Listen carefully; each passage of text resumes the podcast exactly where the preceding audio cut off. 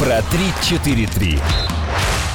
Друзья, это подкаст чемпионата, аудиостатья, радиопередача, которая выходит не на радио. Гриша, остановись, нам представиться бы сначала. Да-да-да, я Гриша Теленгатор, рядом со мной человек, который притворяется, что что-то понимает в футболе, Кирилл Хаит, и сейчас нужно фоном овации, салюты. Отставить салюты, давай уже о футболе поговорим. Ну, вообще логично, учитывая, что подкаст называется «Про 3-4-3», мы говорим преимущественно о Лиге Чемпионов, давай переходить к делу.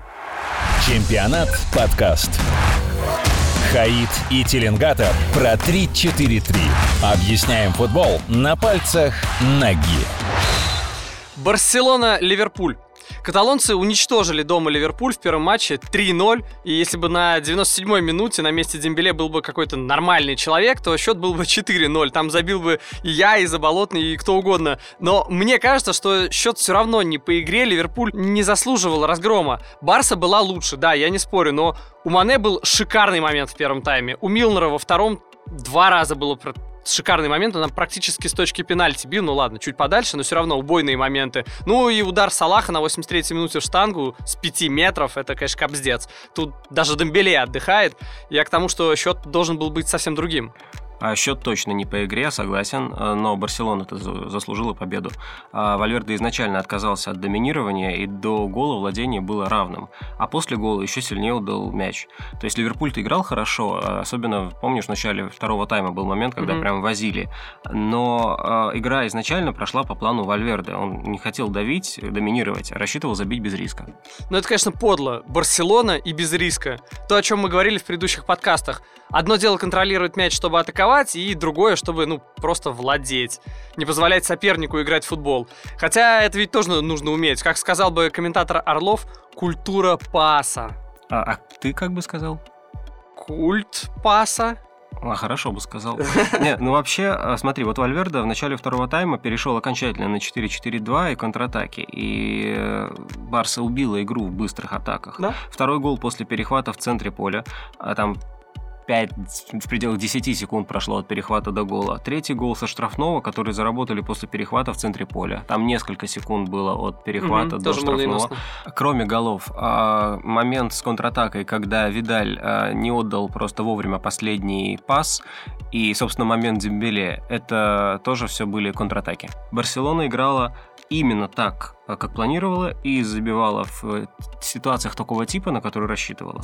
Эти случаи можно назвать просто Месси снова что-то творил. Понятно, что у Ливерпуля такого не было. Ливерпуль провел качественный матч, но имел слишком мало ситуаций такого типа, на которые рассчитывал, да, связанные с прессингом. Смотри, Терштеген не разыгрывал мяч от ворот, хотя защитники стояли рядом со штрафной, выстраивались под розыгрыш. Он видел, что их накрывают, и просто выбивал подальше.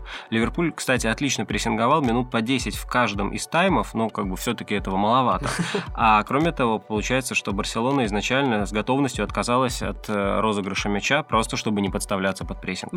Это логично, еще бы. Прессинг Ливерпуля, это... Зачем Барселоне создавать ситуации, в которых соперник изначально хорош, изначально сильнее, возможно, даже лучший в Европе? Барселона провела неплохой матч в том стиле, в котором и планировала, и благодаря отличной реализации получила отличный результат. Ливерпуль же провел неплохой матч, но в рамках плана, который был удобен в Барселоне, и благодаря слабой реализации получил ужасный результат. Кстати, это очень похоже на то, как Барса в прошлом сезоне громила Реал Зидана, и в этом Реал Солари. Тоже трудный первый тайм, в котором каталонцев даже немножечко возили, а потом они выигрывали, и все три игры закончились со счетом 3-0. Это фирменный стиль Вальверде? Получается. Рано или поздно его, наверное, за это накажут, но пока что-то некому. Чемпионат, подкаст. Хаит и Теленгатор про 3-4-3. Как играют ваши любимые команды? Неделю назад мы спорили, станет ли Вальверде на своем поле играть на контратаках. Теперь мы знаем, что стал.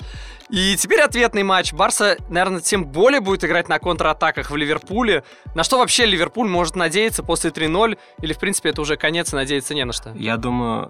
смотри, даже если Ливерпуль забьет быстрый гол, будет доминировать, а под конец тайма забьет еще раз, сценарий все равно будет выигрышным как раз для Барселоны. Потому что даже при счете 2-0 Ливерпуль все равно будет вынужден атаковать и раскрываться, и оставлять возможности для контратак Барселоны. Потому что мы уже знаем, эта команда играет большие матчи на контратаках. В этом она хороша. Короче, ясно, шансов нет. Тут и 3-0 в первом матче, и стиль игры, который удобен для Барселоны. Ну, на чудо даже не рассчитываем. Ну, как минимум, чтобы рассчитывать на чудо, должно кое-что произойти, должно быть несколько случиться обстоятельств. Это каких, Кирилл, каких? Ну, во-первых, раз Фирмино не готов, то на его место нужно ставить кого угодно, но только не Вейналдума. Он не только бесполезен в атаке, на его же еще и не хватило в центре полузащиты. Это прям странное решение Клопа первого матча. Отсюда пункт номер 2 – вернуть Вейналдума в полузащиту. Логично. А еще кое-что. Прессинговать нужно не хуже, чем начальные 10-минутки обоих таймов на Camp Nou. И желательно подольше, чем по 10 минут в каждом тайме. И, кстати, еще более важный момент – это контрпрессинг. То есть странно говорить такое про команду Клопа, но вообще итоговый счет-то обусловлен тем, что Барселона была настолько лучше в переходных фазах. То есть после смены владения, после перехвата они разрывали. Где контрпрессинг-то? Ливерпуль. Что происходит? Вот. Что там еще? Ну, очень тщательно Ливерпуль ломился к воротам через зону Месси и Роберто. В принципе, понятно, почему. Там же Месси, он же как бы не отрабатывает в защите. Но не нужно было этого делать, потому что там Видаль и Пике. Это блокпост. Да, это два шлагбаума оказались. А как раз через зону Альбы и Каутиньо, наверное, более перспективно было. И во втором тайме Ливерпуль, когда начал играть как раз больше через этот фланг, что-то даже стало получаться. Наверное, стоит это делать с самого начала. Так, ну и... Пожалуй, потренировать Салахом удары по пустым воротам тоже было бы неплохо. Ну, формально там не были они пустые, там было несколько человек. Ну, вообще, конечно, да, пустые, ладно. Что-то еще? Ну, конечно, нужно перенести обязательно ответный матч из Ливерпуля в Сток. Ну да, ну и чтобы плохая погода еще была. Да-да-да, потому что, как всем хейтерам Месси известно, посмотрели бы мы на вашего Месси холодным дождливым вечером в Стоке. Это тебе не Ливерпулю двушку класть в полуфинале Лиги Чемпионов. Про 3-4-3. Кирилл, Ван Дейка называют лучшим или одним из лучших защитников мира. Его обильно хвалил и Мауриньо, и кто только не хвалил. И тут бац, 3-0. Очень хорошо сыграл Ван Дейк. Что значит очень хорошо? 3-0. Ну вот прям очень хорошо. Голы Барселоны с игры – это блестящие индивидуальные голы, а не индивидуальные ошибки защитников Ливерпуля. А если на то пошло, то не ошибки Ван Дейка. Ну, смотри, первый гол, помнишь? Соответственно, Суарес пробегает между двумя центральными защитниками, и Суареса вроде как именно Ван Дейк держал в том числе. И бац, Суарес пробегает между них и за ними... Нет, не совсем так. Обрати внимание на рывок Суареса. Его держал Ван Дейк, но Суарес делает рывок к Матипу, на полпути сворачивает к воротам. Великолепное движение, и одновременно он же еще и показал Альбе, куда именно нужно дать пас. И Альба отдает пас в ту самую точку, где Суарес окажется через секунду. Такой рывок, такой пас, бешеное взаимопонимание и еще и на такой скорости. Ну, они на тренировочках, наверное, это немножко отрабатывают. Это похоже на отработанное действительно движение, и это не ошибка защиты, а именно великолепный индивидуальный гол, то, что называется, на скилле. То есть, смотри, как штрафной Месси. Никто же не говорит, что вот Фабиньо провалился, что сфалил в 30 метрах от ворот. Это индивидуальный гол. Вот я считаю, что гол Суареса, там еще, кстати, перевод Видаля был до этого, предголевой тоже совершенно выдающийся, потому что он развернул атаку просто за секунду. Это индивидуальный гол. Ну, смотри, гол-то, конечно, шикарный, тут не спорю, но центральные защитники, они на то и существуют, чтобы не стоять, а двигаться. Потому что если ты стоишь как манекен, то ты не остановишь никого, кроме одного форварда в России, который недавно стал чемпионом. Но как бы... Заслуженно, да. Но во втором голе Ван Дейка, Ван Дейк, я даже говорю, что это гол Ван Дейка. Во втором голе Ван Дейк просто стоял и смотрел. Ты видел окончание эпизода? Месси спокойненько забегает себе в ворота с мячом, а Ван Дейк стоит, оперевшись на колени, и смотрит, как... Вот попкорна ему не хватает. Слушай, ну тоже это не гол Ван Дейка. Ну вот, правда. Хорошо, почему он не стоял перед Месси? Заранее, правильно? Да, просто посмотри на ситуацию с самого начала. Месси получает мяч перед штрафной между линиями. У него есть свободное пространство перед Ван Дейком. Это уже опасно, да, уже пожар. И игроки Ливерпуля тут же, сломя голову, несутся этот пожар тушить. Милнер, справедливо. И Матип, на мой взгляд, вот это уже ошибка. Он забывает про Суареса и несется на Месси одновременно с Милнером. В итоге Месси от Милнера там уходит на противоходе, а Матип до него даже близко не добрался. Оставил своего игрока. Суарес бегает в штрафную совершенно один. В этой ситуации надо страховать Матипа. Должен этим заниматься Джо Гомес. Джо Гомес стоит и смотрит футбол. Вот ему как раз попкорна и не хватает. Одновременно умница Серджио Роберто. Вообще, если говорить, что там это чей-то гол, это как раз гол Серджио Роберто. Он делает блестящий рывок вот в неочевидный этот коридор между Робертсоном и Ван Дейком. Выигрывает борьбу у Робертсона, получил пас своевременный от Месси и скинул на свободного Суареса. А там выход просто на один, перекладина, отскок на Месси. Это если кто и накосячил, то, во-первых, бросивший Суареса Матип, который понесся на Месси, хотя там был Милнер, который тоже несся на Месси, и за ним в линии, собственно, ждал Ван Дейк. Или Гомес, который не подстраховал Матипа. Но в целом причина гола та же, что и в предыдущем случае. Это выдающийся индивидуальный гол. Это отличное решение Серджио Роберто, который сделал забег в неочевидную зону в идеальный момент и вызвал этим просто хаос в защите. И Месси отдал пас идеальный просто в крошечный коридор. Это не провал защиты, скорее, что просто вот выдающееся исполнение. Для меня вообще, ладно, оставим эти два гола. Для меня самый удивительный, вообще ключевой момент матча — это третий гол, и перед третьим голом что случилось? Заработал Месси штрафной. Ну как заработал? Ты если посмотришь повтор, ты увидишь, что Месси, да, там, окей, был фол на Месси, немножечко его блокировали, но Месси кулаком сыграл в челюсть, в лицо соперника. Кулаком или ладонью, по-моему, кулаком. И это красная карточка. Окей, это фол за то, что Месси заблокировали, но ты не можешь лететь в соперника с вытянутой кулаком вперед, как Супермен летит, и в челюсть сопернику въезжать. Это красная, а тогда не было бы удара Месси со штрафного, не было бы 3-0, и, соответственно, ответный матч в Ливерпуле был бы уже без Месси. Это, совсем другая игра. Ну, знаешь, ты с самого начала сказал, что вот если посмотреть повтор, я могу сказать, что я повтор смотрел. Так. Я не увидел, что Месси, как Супермен, с кулаком несется на Фабиньо. Я увидел, что Месси немножко дуболомно, размахивая руками, налетел на Фабиньо, который ставил блок, поэтому врезаться в него это было неизбежно. Это типичная барселонская трехходовка, когда ты отдал пас и немедленно поскакал в зону, и Фабиньо поставил блок, хотя там мяча не было и близко. По блоку вопросов нет. Блок поставил Фабиньо. Ты не можешь рукой так высоко взять. Не в естественном положении. Акцентированного удара рукой в челюсть не было. То есть просто человек бежит, а потом поднял руку. Ни с того, ни с сего. Обычно с поднятой рукой не бегают. За такое не удаляют. Ну за что? Как не за это? Да, слушай, в лицо. Даже болельщики Ливерпуля, кроме которых никто не говорит об удалении, собрали петицию за то, что давайте дисквалифицируем Месси. Они собрали там что-то вроде 4000 голосов в поддержку этой петиции. Вообще, в самом худшем строгом случае это желтая карточка за неспортивное поведение и тот же штрафной, с которого Месси забивает. Я не согласен. Мне кажется, там такое что-то розовая карточка вполне могла быть, которая красная. Нет? Ну ладно. Введем новый тип карточек, чтобы Месси не забивал голы с 30 метров со штрафных. Про 3-4-3. Глубоко, но не до дна. Ну и еще важный момент. Кажется, Клопу снова не везет с травмами. Мы помним финал Лиги Чемпионов, где прям по ходу финала сломался Салах. Сейчас Фирмино не играл в первом полуфинальном матче, не смог начать.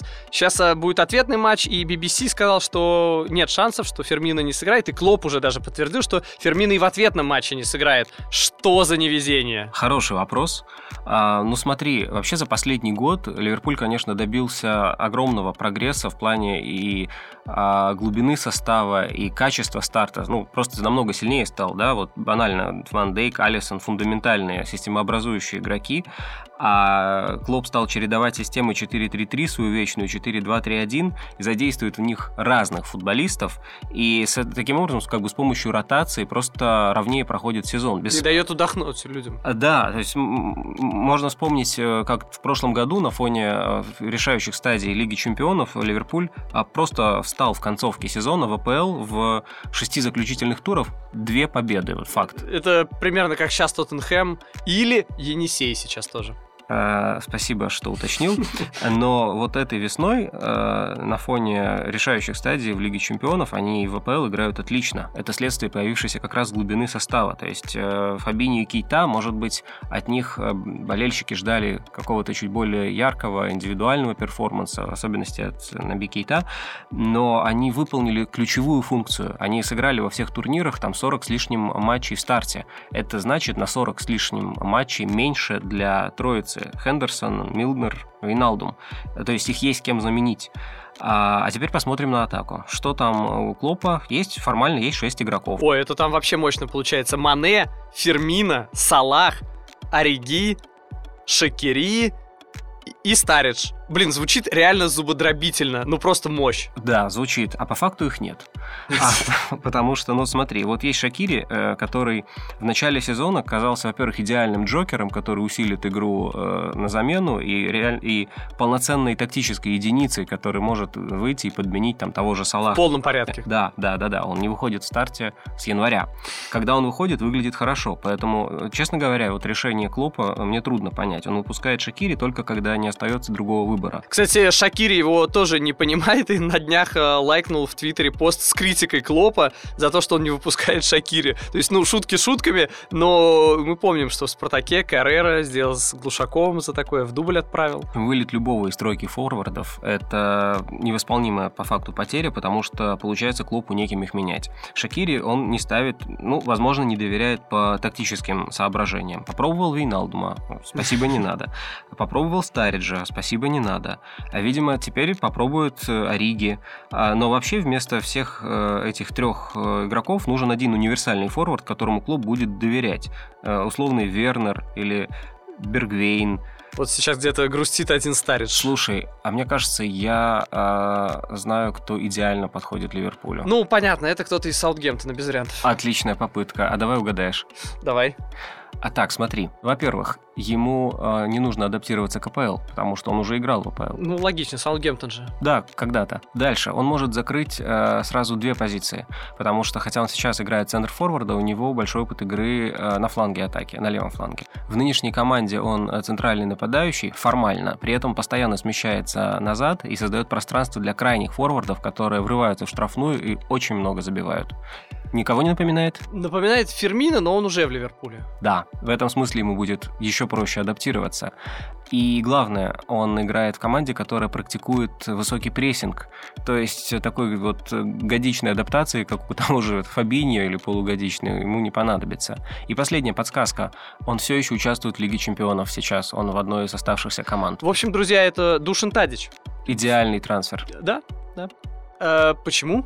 Ну, во-первых, по причинам, которые мы только что перечислили, то есть это реально нападающий, который адаптирован к высокому прессингу, то есть он знаком с требованиями, похожими на требования Клопа, ему будет просто в этом смысле в Ливерпуле, а во-вторых, потому что он играет, выполняя схожие функции на те, которые выполняет Фирмино в Ливерпуле, точно так же он много открывается, оттягиваясь назад между линиями, и кроме того, он может закрыть сразу две позиции, он может выходить не только вместо Фирмино, но и вместо Мане. Окей, убедил, ладно. Аякс, несите счет, пожалуйста. Что-нибудь еще?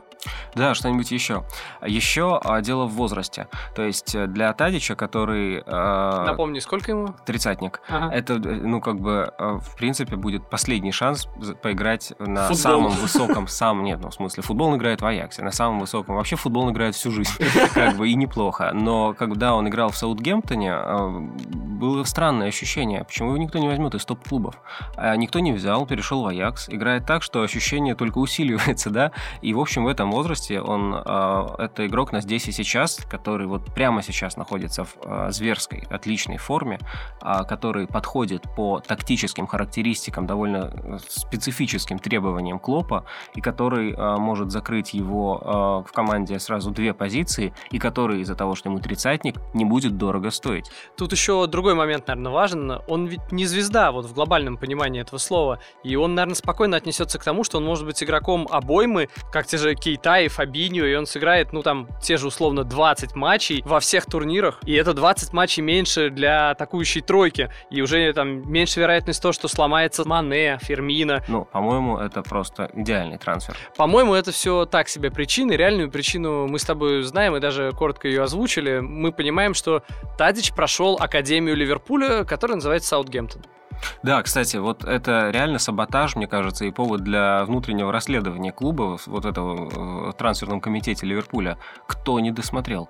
Как футболист, который хорошо играет в Саутгемптоне, вдруг не перешел в Ливерпуль? То есть что-то, ну, реально кто-то саботировал процесс. Но не поздно исправить. Чемпионат подкаст. Хаит и Теленгатор про 3-4-3. Футбол с прицелом на завтра. Аякс, Тоттенхэм. В прошлый раз мы много говорили как раз про Аякс и Тоттенхэм, а теперь большая часть подкаста была про Ливерпуль и Барсу. Но про вторую пару мы тоже обязательно теперь поговорим, тем более есть что сказать. Если коротко, то Аякса, по-моему, все в порядке, да? Да, они кубок взяли, там разгромили Вильям Твей. Особенно у них все в порядке на фоне Тоттенхэма, который снова проиграл в АПЛ. Уже и третье место отдал Челси. В общем, как-то неважно у них в последних матчах. Меня больше всего из того, что неважно, поразило то, как Сон Хён Мин получил удаление. Просто на ровном месте сильно толкнул соперника, когда игра была на паузе.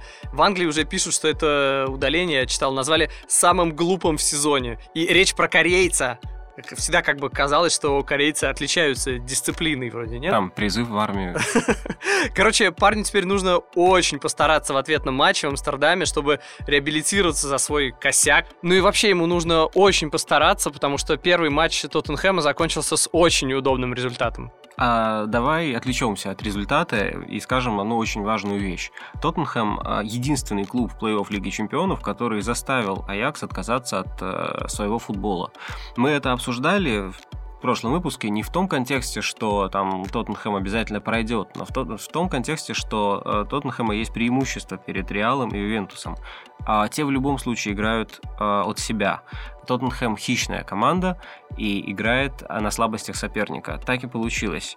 Хотя Почеттино даже намудрил со стартовым составом и имел, в принципе, кадровые большие проблемы перед матчем, но вот на 40-й минуте, когда сломался Вертонген и Тоттенхэм перестроился, вот на 40-й минуте доминирование Аякса закончилось.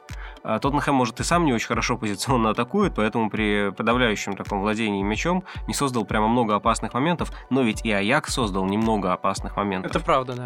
И это в отсутствии Сона. А отсутствие Сона очень важно даже не из-за качества самого Сона, а просто потому, что не было вариантов, кроме Льоренто с первых минут. То есть я не против, кстати, абсолютно не против Льоренто, а есть просто как бы это игрок хороший для своих функций на поле. Он не должен выполнять какие-то другие функции на поле. Там на 21-й, по-моему, минуте первого матча был очень показательный эпизод, когда разгонялась хорошая контратака, и... Именно потому, что Тоттенхэм был вынужден играть вот в таком нетипичном для себя составе, на правый фланг забегал Эриксон, а не Сон, а пас ему отдавал Льоренто, а не Эриксон. Что-то наоборот получилось. Да. И вот именно в тот момент, когда понадобилось отдать классную сложную диагональ на фланг, и отдавал ее Льоренто, вот в этот момент контратака и закончилась. Там просто действительно как бы, ну, не хватает немножко игроков. Вот. Но то есть даже в таком сочетании Тоттенхэм заставил отказаться как бы Аякс от своего футбола, хотя вот просто из-за таких потерь был немного предсказуемым, а для этой команды, для Тоттенхэма, предсказуемость — это худшее качество. Ну, вообще, Аякс, вот по всему, что я слышал и видел, получается явным фаворитом. Ну, конечно, не таким явным, как Барселона после победы над Ливерпулем 3-0, но как бы победа в гостях как бы намекает, что голландцы, скорее всего, закончат начатое дома. А помнишь, кстати, как все восхищались клубами АПЛ, что говорили, вот, в 1/4 финала сразу 4 английских команды, космос, а по факту то, что мы видим в финале, судя по всему, похоже, что не будет ни одного англичанина, ну, разве что какой-нибудь английский судья. Ой, слушай, не хотелось бы, чтобы финал никто не испортил. На самом деле, ну, я согласен, что Аякс фаворит, но, скажем так, в случае с любой другой командой гостевая победа 1-0 сухая значит больше, чем в случае с Тоттенхэмом. То есть Мы говорили о том, насколько это опасный соперник, не потому, что они так здорово играют в футбол, а потому, что им так мало нужно для победы. Я думаю, что сейчас они с первых минут попробуют повторить удачный для себя отрезок первого матча. То есть сразу начнут выжимать Аякс из центра поля, сразу не дадут держать мяч. Может быть, сразу сыграют с ромбом в центре. Я думаю, как раз вот в этом матче критически многое будет зависеть от первых минут. Стартовый отрезок, будет ли забит быстрый гол. Обе команды могут сделать ставку на быстрый гол. Аякс, потому что, в принципе... Всегда атакует. Да, он просто не умеет играть на удержание, и быстрый гол, в принципе, как бы будет означать, по большому счету, как бы огромное психологическое уже преимущество на весь матч. А Тоттенхэм тоже может сделать ставку на быстрый гол, потому что он сразу таким образом вообще все отыграет и окажется в равных условиях. Вообще, когда я понимаю, что Аякс уже одной ногой в финале Лиги Чемпионов, то мне становится немножко грустно. Я смотрю на таблицу коэффициентов УЕФА и вижу, что там Голландия на 11-й строчке, а Россия на 6-й. Мы идем следом за Испанией, Англией, Италией, Германией и Францией. Немножко опережаем Португалию и сильно опережаем Голландию. И при этом представить наш российский клуб в финале Лиги Чемпионов, просто невозможно. Только, я не знаю, Фурсенко может сказать, что мы выиграем... Лигу Галактики. Лигу Галактики, да. Я не знаю, как еще. Невозможно. То есть адекватный человек не будет говорить, что там «Зенит» или «ЦСКА» будет в финале Лиги Чемпионов. Реал грохнуть 2 раза. Да, грохнуть ли Реал 2 раза, да. Но при этом проиграть еще ползение. Но с другой стороны, а что в этом удивительного? Все решает качество состава. Потому что трансфер-маркету совокупная стоимость игроков Аякса 420 миллионов. Она, правда, подросла прилично, но все равно состав ЦСКА стоит в 3 раза меньше по итогам этого сезона. Состав «Зенита» почти в 3 раза меньше. Зато у нас есть Заболотный. Только у нас. Кусай локти, Европа. А вот мы все время шутим про него, знаешь, мне хочется что-то хорошее сказать про Заболотного. Говорю, что-то хорошее про Заболотного. Про 3-4-3. У нас на этом все. Следующий выпуск про 3-4-3 выйдет уже в самом конце мая, перед финалом Лиги Чемпионов. Слушайте нас на всех площадках. Особенно на детских площадках. Особенно на них. Мы читали комментарии, особенно нам зашел комментарий человека, который говорит, что, вы, конечно, неплохо все объясняете, но было бы гораздо понятнее, если бы вы видео вставляли с этими фрагментами, которые разбираете. Хорошая идея, обязательно подумаем над подкастом с видео, что бы это ни значило. Подписывайтесь на канал Кирилла Хаита в Телеграме, который называется Диего Семенович, там нетрудно найти, просто пишешь в поиске Диего Семенович. Слушай, ты говоришь нетрудно, а вдруг кому-то трудно? В общем, с вами были Гриша Теленгатор и я. Меня уже назвали, наверное, одного раза хватит. Всем пока. Всего доброго и бог вам рефери.